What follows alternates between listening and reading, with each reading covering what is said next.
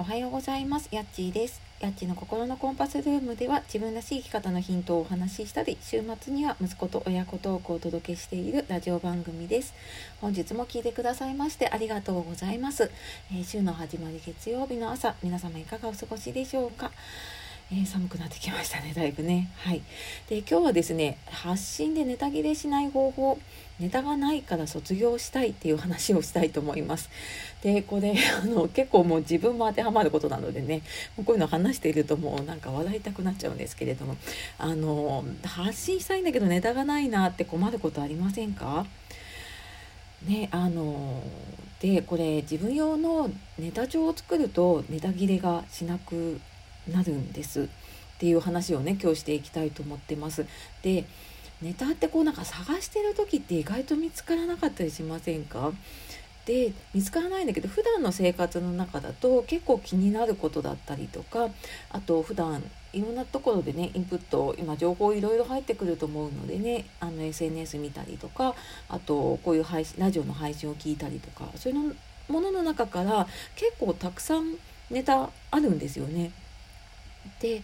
でそこの中あのインプットしたことの中からあの例えばテーマを決めて発信していくっていうサイクルができてくると、まあ、多分ネタ切れはしなくなっていきます。で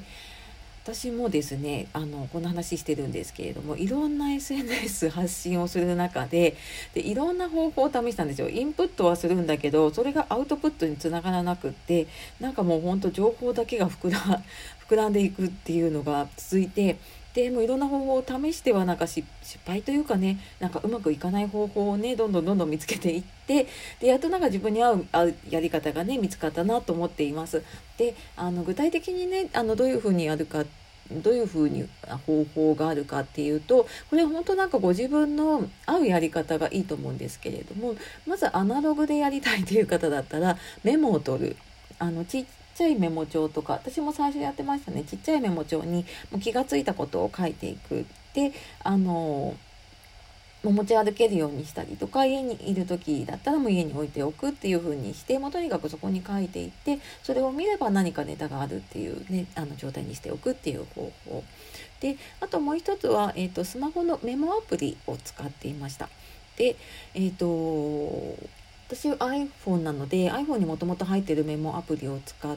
てみたりあとは、えーと、クラウド上に保存ができるようなもの、うん、私は使ってるのはエヴァノートとかかな,、ま、なんかそういうクラウドで保存ができるものとかを使っていくと,、えーと、パソコンとかでも見れたりとかするので、えーと、入れたものを後でなんかこうパソコンで見ながら何かやりたいなっていう時には、えー、そういう、えーとアプリをね使っていくっていう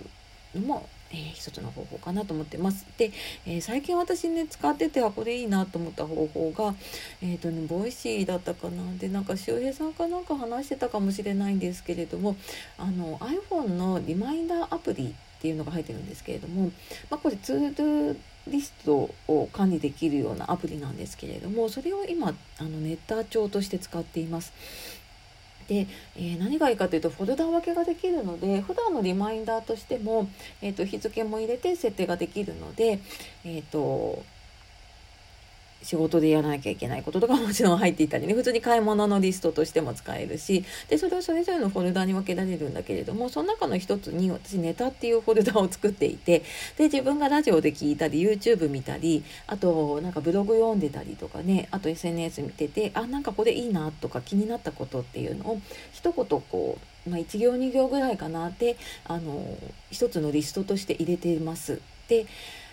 それをなんか入れておくとそのリマインダーで結構見るんですよね。ちょこちょこ。あ今日何かあったかなって見るしリマインダーで通知が来るとそこ見たりとかするので結構見ていて。でそこの中であなんか自分の知識とか経験とかをこう思い返した時にあなんかこれなら話せるかなっていうものを、えーとネタとしてアウトプットをしてでもアウトプットしたものは多分結構もう自分の中に記憶に残っていたりどこかにアウトプットしたものとして残っているのでそこはリストから消していってますそうするとなんかインプットしたものをうまくこうアウトプットしていくっていうサイクルが、えー、できやすくなっているかなっていうふうに感じています。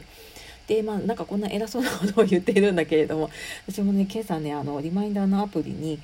子供に学校に持たせるもの今日までに持たせなきゃいけなかったものをね今日のリマイン今日までっていうリマインダーに入れてたらもうそのリマインダー通知来たのが子供が学校行った後でああこれやっちゃったなと思ってちょっと使い方ねほんとこんな試行錯誤をしていますがやっていくうちに本当ね自分なりのやり方が見つかるかなって思っています。はいというわけでですね今日は、えー、発信でネタ切れしない方法ネタがないから卒業したいというテーマで、えー、自分用のネタ帳を作るとネタ切れをしなくなるよっていうお話をさせていただきました、えー、最後まで聞いてくださいましてありがとうございました、えいつもねいいねコメントレター本当に嬉しいです。ありがとうございます。ではまた次の配信でお会いしましょう。やっちがお届けしました。さようなら。またね